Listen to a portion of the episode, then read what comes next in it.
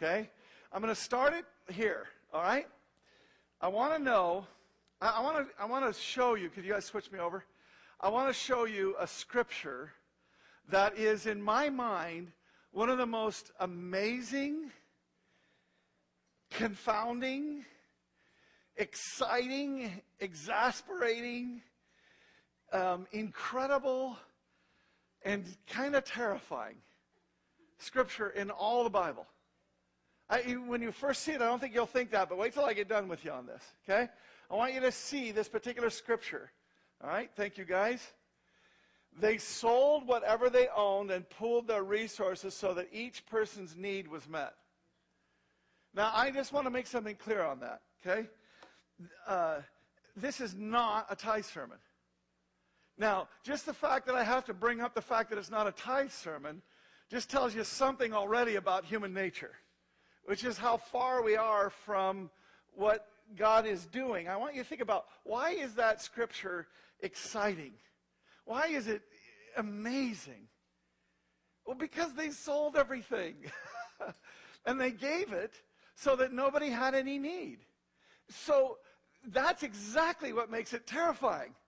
Because how many of you, you in here are willing to do that? I mean, let me make it clear. I've got nothing, and I'm not willing to do that. okay?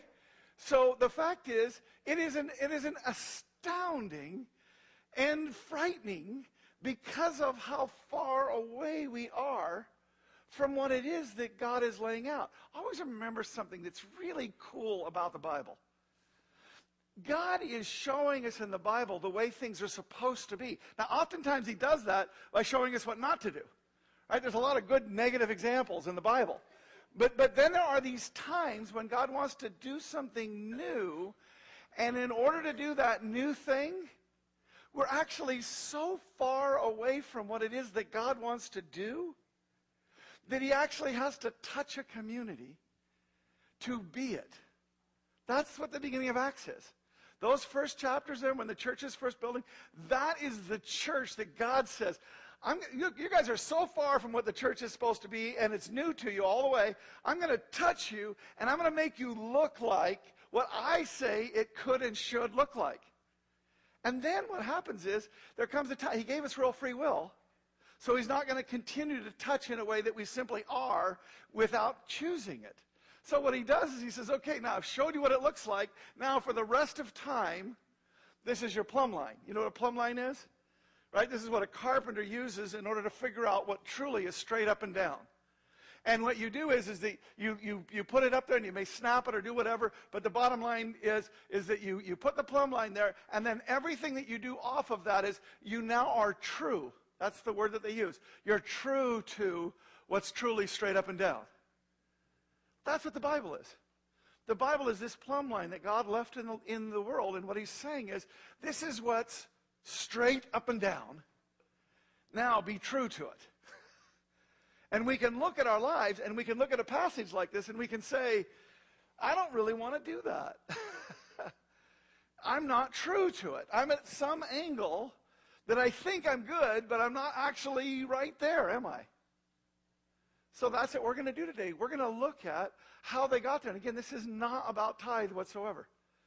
This is about something that is much more fundamental than that, much more cool than that, much more, as impossible as that seems, we're actually going to make the thing that we're asking you to do more impossible. But then what we're going to do is we're going to see how actually it's already happening. Actually, it's already taking place in our midst because everything that we're doing in this simple series is what? We're showing you things that are critical to your walk, and what we're saying is they're actually incredibly more simple than what you think. They're incredibly more natural and normal. We've made things religious and put them out of reach. And God is trying to make them, He's trying to reveal to us, no, it's already happening. I just want you to pick up on that and run with it. So that's where we're headed today. Oh, Will Lees, this is awesome. A leader of our college group, worship steering team, worship leader, all kinds of things. Also, seminary student. So big props to you. All right? Lift up the sermon, lift up another church.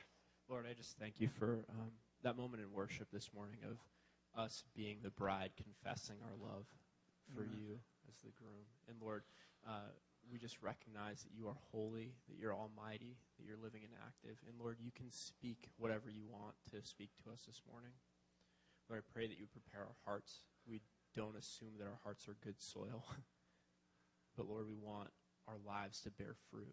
Amen. So, God, in the places where we're rocky, I pray that you would just smooth us out and let our hearts be ready to receive your word this morning. Thank you, Lord, Lord. I pray for Kurt just um, that the message would come forward, that your word would be planted in our hearts. Lord, I pray for um, Eastside Foursquare. Also this morning, Lord, I just pray that you would bless their services, um, that as a our sister church, that you would make us one, even in spirit with them. Amen. In Jesus' name, Amen. Great prayer. Well, thank you.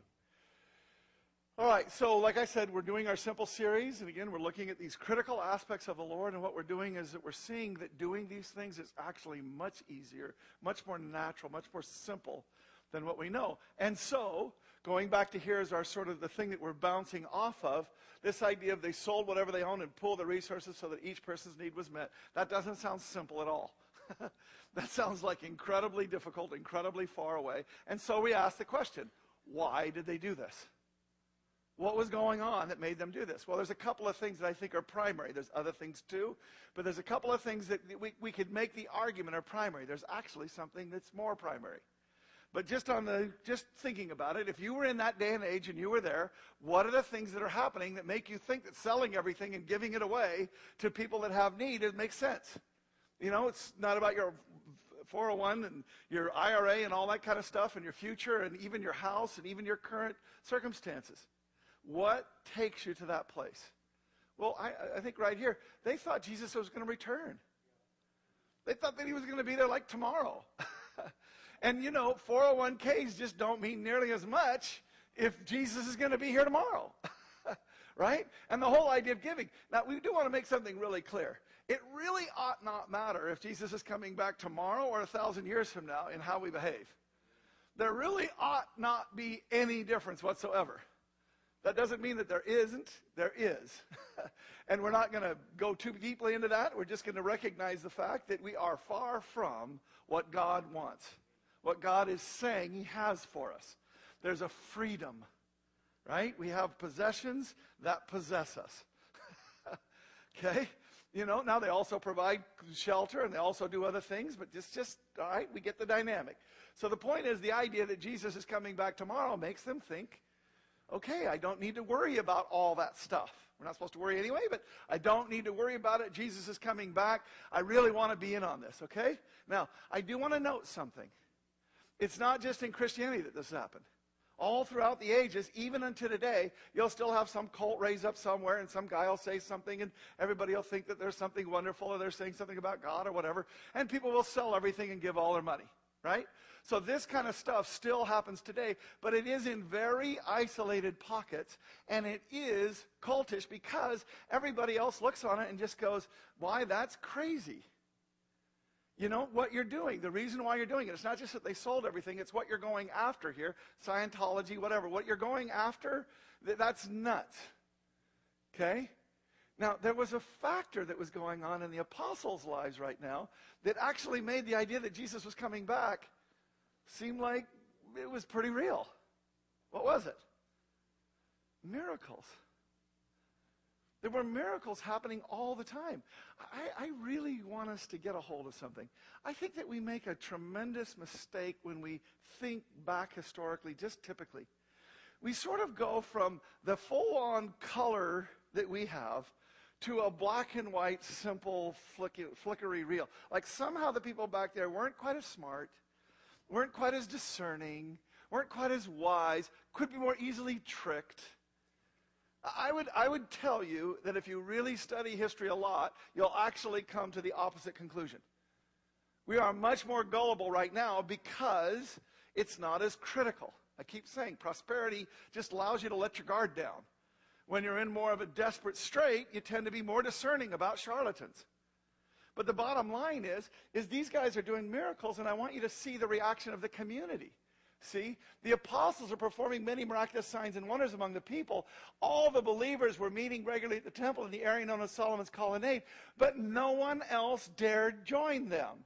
even though all the people had high regard for them. See, when I look at cultish people, I don't want to join them because I don't have high regard for them. But you tell me if all of a sudden you saw what they were seeing. You know, leprosy and, and skin diseases and so on, that was a big problem there because of the leathers and because of the treatments and so on. They had a lot of problem with skin diseases.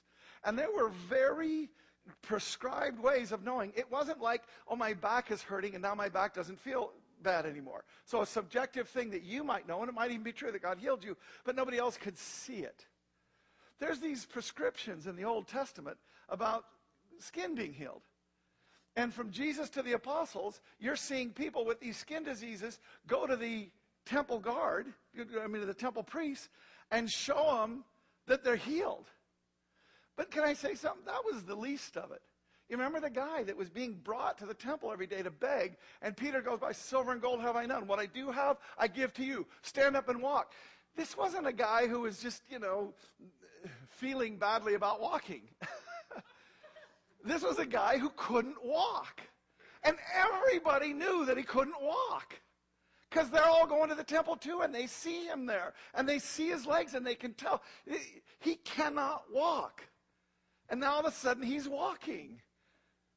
And people that are blind are seeing, and people that are ill are not ill anymore. And women with issuance of blood, it's healed. And there's this, you know, the atmosphere here. Everything about what is going on here is there is something going on here that is so much bigger than what I can explain. And it's all really good stuff. It's not about selling everything so that someone can get rich. It's about the fact that people are being healed, which is a you know, a, a, marker for, and Jesus is coming again. People are being healed. Life is different than what I thought it was. And Jesus is coming again. The kingdom is coming. This is, you see, all of a sudden it becomes really easy for you to make this decision. And just to show you one last point about this, just to really bring it home, I want you to see how wise and discerning they were, and that this whole idea of things happening that are something that make people move, but they, but they don't actually stay there. Watch this. See, the apostles are being arrested all the time, right? Repeatedly arrested. And the angels are letting them go, and they're still doing healings, and they're ministering to people, and thousands are coming, and all of this stuff is happening. And that's a really big problem for who? The religious leaders. Because they just killed Christ. And they were trying to kill this thing. And so what happens is, is all of a sudden they start going, you know, we're arresting you to make you shut up, to quit talking about this Jesus and so on. And finally, they keep telling them, don't talk about Jesus, don't talk about Jesus, don't talk about Jesus. And they say, you know, you, you be the judge. Should we talk about it or not? You know, whatever. And so they actually arrest him one time. They come in and they preach to these guys. and it makes them so mad that when they heard that, the religious leaders, they were furious and wanted to kill him on the spot. But one of the council members stood up, a Pharisee by the name of Gamaliel a teacher of God's law who was honored by everyone. He ordered the men taken out of the room for a short time, and then he said, Fellow Israelites, be careful about what you're doing with these men.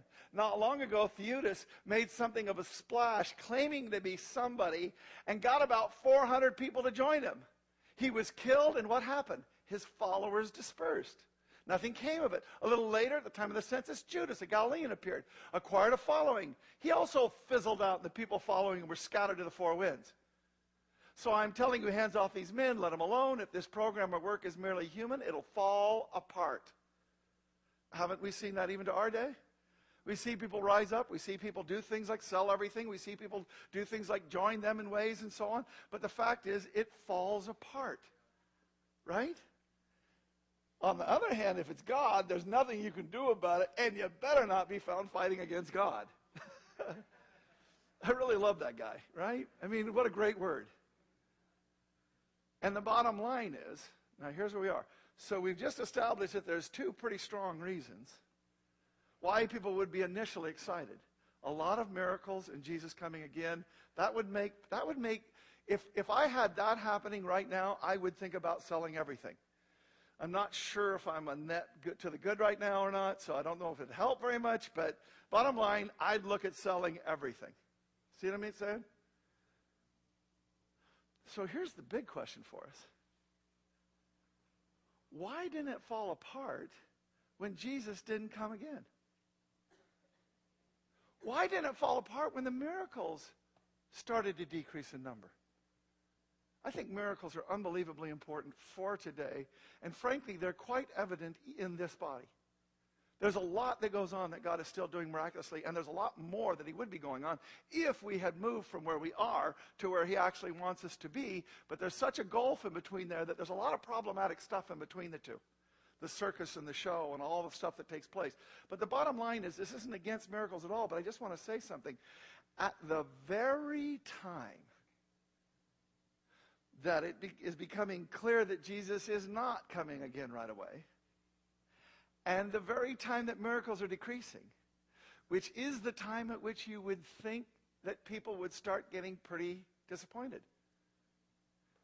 Right? I mean, at some point in time, don't you think they'd start saying, wow, you know, I sold everything and this turns out, you know, Jesus isn't coming again and miracles are decreasing and I want my money back. right? But instead of saying that at the very time that it's becoming clear that Jesus is coming and miracles are decreasing, at that very time, the church is actually exploding. Why? Well, there's two reasons. One of them is internal and personal, and one of them is what we're actually talking about today. Here's the internal one. The reason why it didn't fall apart when Jesus didn't come again and miracles started to decrease was is because God had done something real inside. The Holy Spirit had come and made a new creature, made a new nature. There was a new thing happening inside. And what happened was, you know, when God starts doing stuff that is so personal and so intimate, so fingerprint unique to you, when you start growing in the way that you do, when you've come to know Christ, when He really is moving in your life, when you're really following the Holy Spirit and you see all the things that He's leading you and the way that He's leading you, God becomes so real, so intimate, so everything that it doesn't matter if He comes back tomorrow or a thousand years from now. And again, not to decry miracles, but it doesn't matter if miracles happen or not. Because there's something so big happening in you. All that other stuff just doesn't matter anymore. So this is the personal inside thing. But there is this other thing that takes place. Think about it. In the book of Acts, how many times does it say, and I think that this is an important thing for all of us to do, but how many times does it say, and so the apostles were faced with a problem, and so each went to his own home and into their private prayer closet, and they prayed a prayer. How many times does it say that? Never. Not once. What does it say? Over and over and over again. I've got a slide out of order, so I'll fix it. It says this over and over again. What they did was they got together. They were in a community. I want you to think about something. See, here's how it says it. Again, i will I'll run it. Look, they followed a daily discipline of worship in the temple, followed by meals at home. Every meal a celebration, exuberant and joyful as they praise God. People in general, everybody, meaning all of them and everybody, liked what they saw. Every day their number grew as God added those that were saved. Were people coming because of the miracles? Were people coming that didn't know the Lord because he was about to come again? In the end, no. In the end, actually, what they're saying, what was adding to their numbers every day, was not the miracles what was adding to their numbers every day was people were getting together and being one with one another in a way that the world was going, that looks good. That looks like something I need. What? See, God creates everything, right? Very back at the very beginning and he, he, you know, he makes light and it was good. And, and then he separates things and it was good. And then he separates some more things and it was good. And then he starts creating things and it was good. And he looks at all the good things he'd done. He said, it was very good. But then what? Oops. Then the Lord God said, It is not good for the man to be alone. The first time that he said not good was man being alone. Let me ask it this way How many people do you know that have accepted Jesus Christ, let him go into their hearts, but then become an isolated person, that lone wolf, that thing that can be picked off. How many people do you know that have become isolated in their faith and lost their faith because of it? Now, I'm not saying forever, but I'm saying they went through a crisis of faith because maybe Christians are hypocritical, which they can be. Or maybe they're this, or maybe they're that, or whatever the reasons are. There's this thing. Always remember something. See, God is Father, Son, and Holy Spirit in relationship with one another. Here's what Satan is the opposite. Where God is trying to bring everybody together, Satan is always trying to take everybody apart. He's trying to make them alone. And I'm telling you, when you're alone, you're so vulnerable. You can just be totally picked off. You just get things a little twisted and a little. If you were just in community with somebody, people would say, that doesn't make any sense. That's not the way it is. Here, be with me. I actually think it goes deeper than this. I actually think it goes to a place of love. I think that when people are surrounded by love, it calibrates them, it locates them in the world. I think that when people aren't feeling love, they're spiraling and trying to find a location. You see what I'm saying? Family is a metaphor that this church is using more and more because we're just seeing more and more that if you want to understand what a church is, there isn't a more powerful metaphor, there isn't a more powerful concept than family. So we're going after it big time. But can I say what real family is? Because, see, when I say family, here's what a lot of people think. You know, my family is interesting. I happen to be from a good one, but most people, you know, they're like, you know, family's not necessarily all good. I get that there's some good stuff about it, but come on now, you know, weird one and tough and uh, you know conflict and sibling rivalry and you know parents and drive you back into a role and you know family is a messed up kinked thing you want to know what god meant family to be what his heart was for family?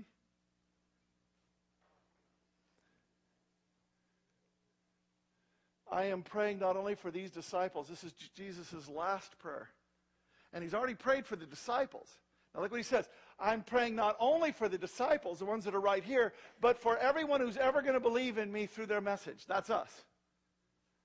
I pray that they will all be one, just as you and I are one. As you are in me, Father, and I am in you. May they be in us so that the world will believe that you sent me.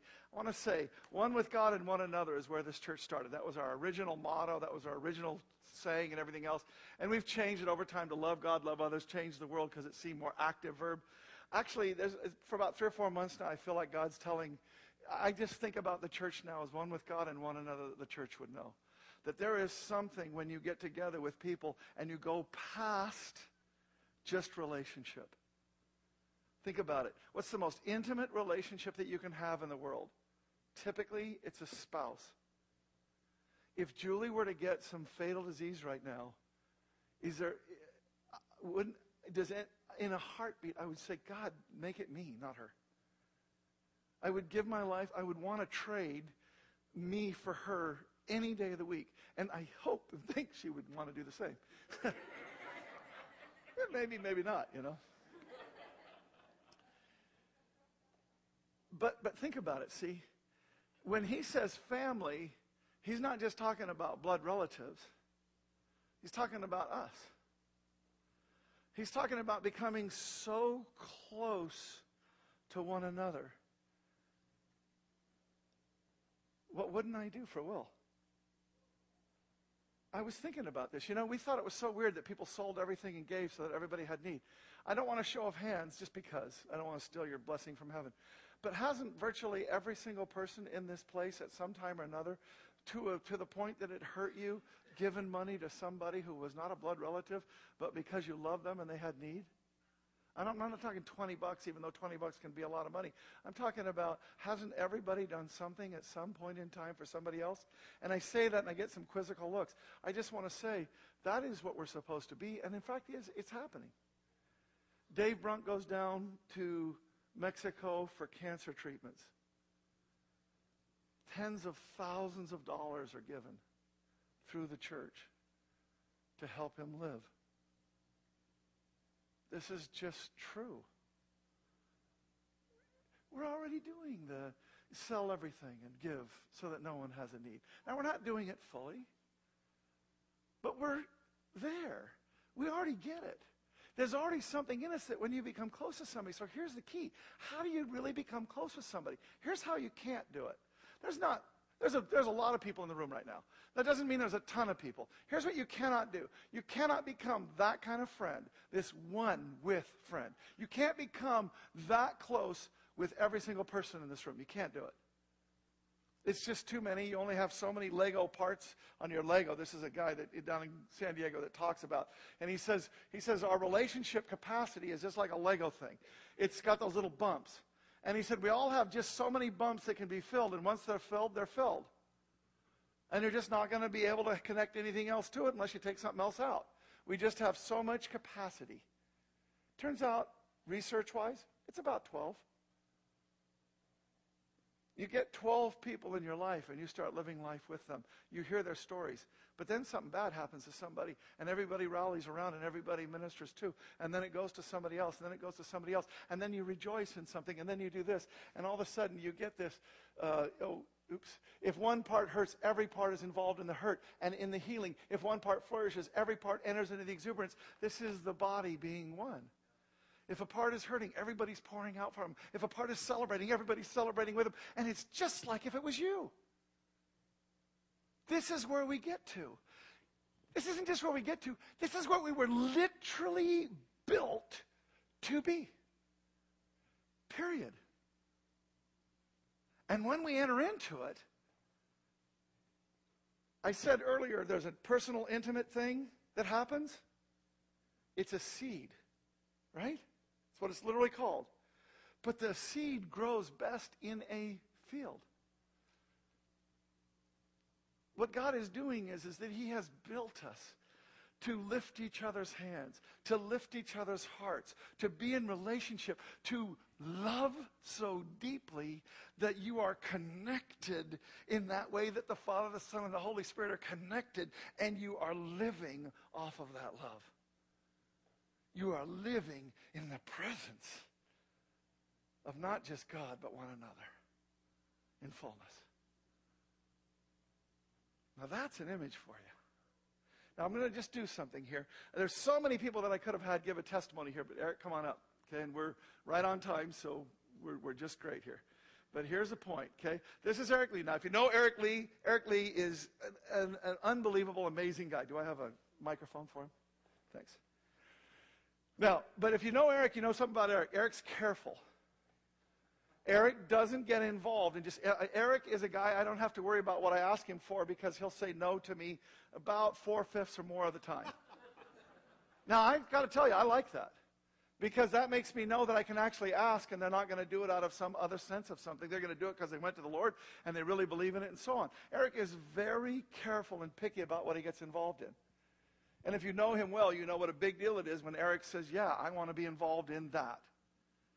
Well, here's what Eric's getting involved in small groups. He believes in them.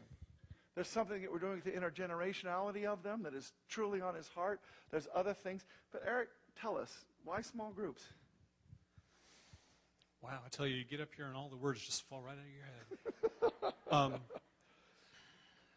so, about eight or nine years ago, uh, Tamara and I wanted to be involved in a small group, um, but the, the stereotypical traditional format of like an hour and a half long Bible study, we were able to do that when it was just the two of us and we didn't have kids. But at that time, we had four kids eight, six, five, and two, I think, or somewhere around there. And it just it wasn't feasible for us to do uh, the, the traditional sort of Bible study small group. So we decided to do something a little different.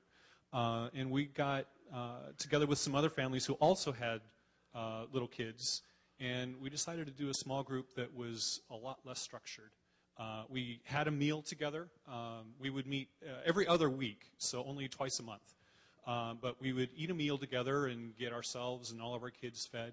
Uh, sometimes we would do a little organized activity, like maybe 10 minutes, and that's about all that the kids could handle. But we had everyone together doing it. And over the period of time, uh, we started to fall in love with each other.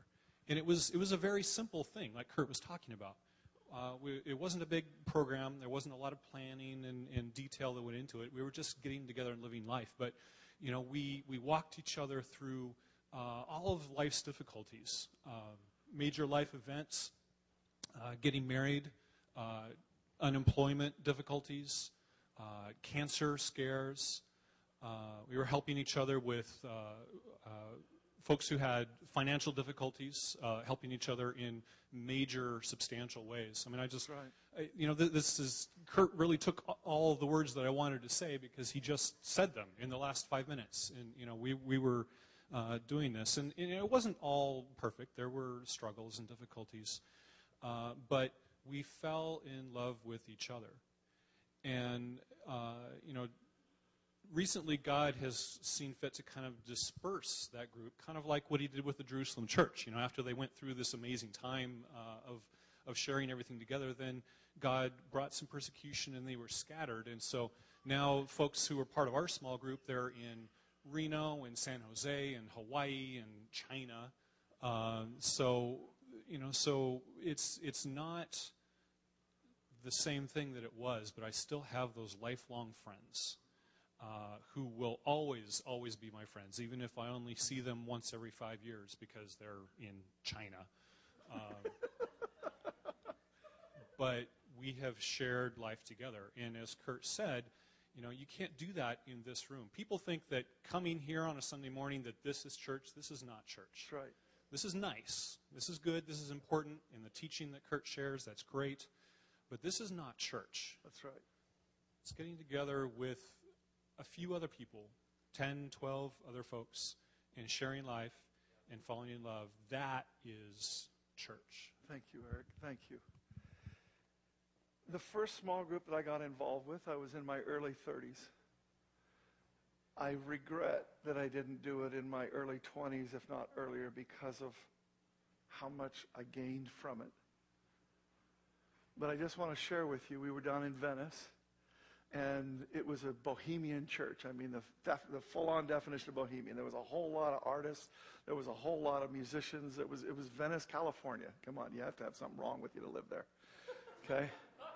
And, and we were there, and we were together, and I'm telling you, we started getting together and just meeting and going through life together. And God just did this thing that he does and we just fell in love with each other. And I mean, we all knew each other beforehand, and we would have done stuff. We really liked each other. We would have done stuff for each other. But I'm telling you, when we started getting together intentionally as a small group, not about the Bible study, we did that, and sure, that was something, but that just so was not it. The it was God was knitting us together as one. Lord, help me here. So much so that it's been 20 plus years now since I've been with those people. I moved to Jackson and then to here. And, and it's been almost 20 years ago that our group was together. And 11 days ago, Debbie McMahon, the gal on the right, just died suddenly. There was no warning, there was no anything. She just died. That's Mike and Debbie. Some of you know these guys because you know how close we were because when we first moved here, they came up how many times and did worship and did concerts for us and all that kind of stuff. And Mike and Debbie would come up and take us on vacation and, you know, let us get a rest and do all this kind of stuff. And I mean, just absolutely knit together. And, and then I get this call on Tuesday morning from Mike and he can't even breathe. I mean, he can't talk. He's just he can't get the words out of his mouth. And I said, you want me there? And he just, yeah. And literally, I found the quickest plane I could get out. And I was down there and I was, I was driving up to their house. Now, this has been 20 years since our group. 20 years. But God knit us together so much that I drove past a place where there'd been an art thing in Santa Barbara. And I went past there and I almost just completely lost it. If you know me, I'm not a crier. I just don't. I'll tear up for a moment, but then something kicks in like a guy does, and I back off, right? And I mean, I just had this thing that just, just caved me in. And then I drove up this little canyon in Santa Barbara, and I got to the driveway, which goes, there's a big dip, and then it goes off to the left, and then it comes back to the right, and then the house sits up here. And I, and I, I got to that driveway, and literally, as my wheels hit the driveway, I had to stop the car because I couldn't go on. this person is still so much a part of me. And I know that she's in heaven. But she's still so much a part of me that the pain of being in her house, a place that I have fellowship with her and been with her for so many years, the pain of that made it to where I literally parked the car. It's about 1.30 in the morning, and I thought, I'm going to have to go get a hotel room. I can't do this. I mean, I really said that. And I sat there for, I don't know how long it was, but it wasn't a second. And then what I finally got to was is Mike needed me. And I just had to push through. If it hadn't been for Mike, I promise you, I would not have gone up to that house. I couldn't. 20 years. And the connection is so deep that it's just like if Julie had died. That kind of oneness, that kind of intimacy. I'm telling you, this is what God is trying to do. When Eric says the church is not Sunday morning, this is an important place to be. But the church is this community. In that group, in those ones that he has called us to, that is, I don't think the church would be worth it if it weren't for that. It would still have value, but it just, let me put it this way losing Debbie.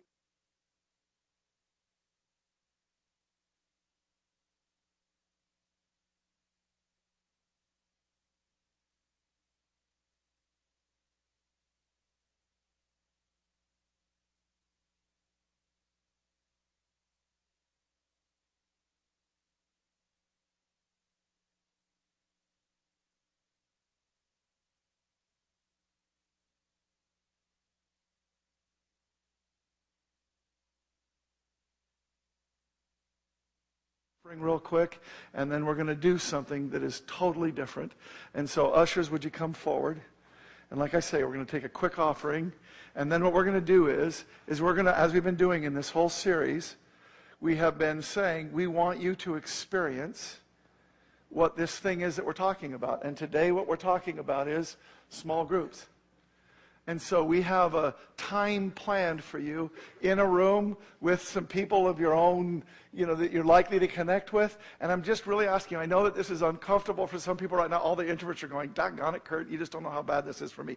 Can I just ask you, I'm just begging you, please don't leave. Please follow the yellow brick road, follow the lines. Julie's going to explain it as we take the offering. But I'm asking you to follow the, follow the path and go to the room. There's food there. And what we want you to do, there's, there's, there is a plan for there, but what we want you to do is we want you to connect. Okay? We just want you to talk. There's going to be facilitators there. It's not going to be awkward. We're going to be helping you. So would you just trust me? And Lord, in Jesus' name, as we take this offering right now, I'm asking you, God, that this would be us saying, I'm in. And I'm not just in with a check. I'm not just in with some cash. I'm not just in because I gave some money. I'm in because you have so much more for me for us. That you have this community, this Father, Son, and Holy Spirit being intimately one.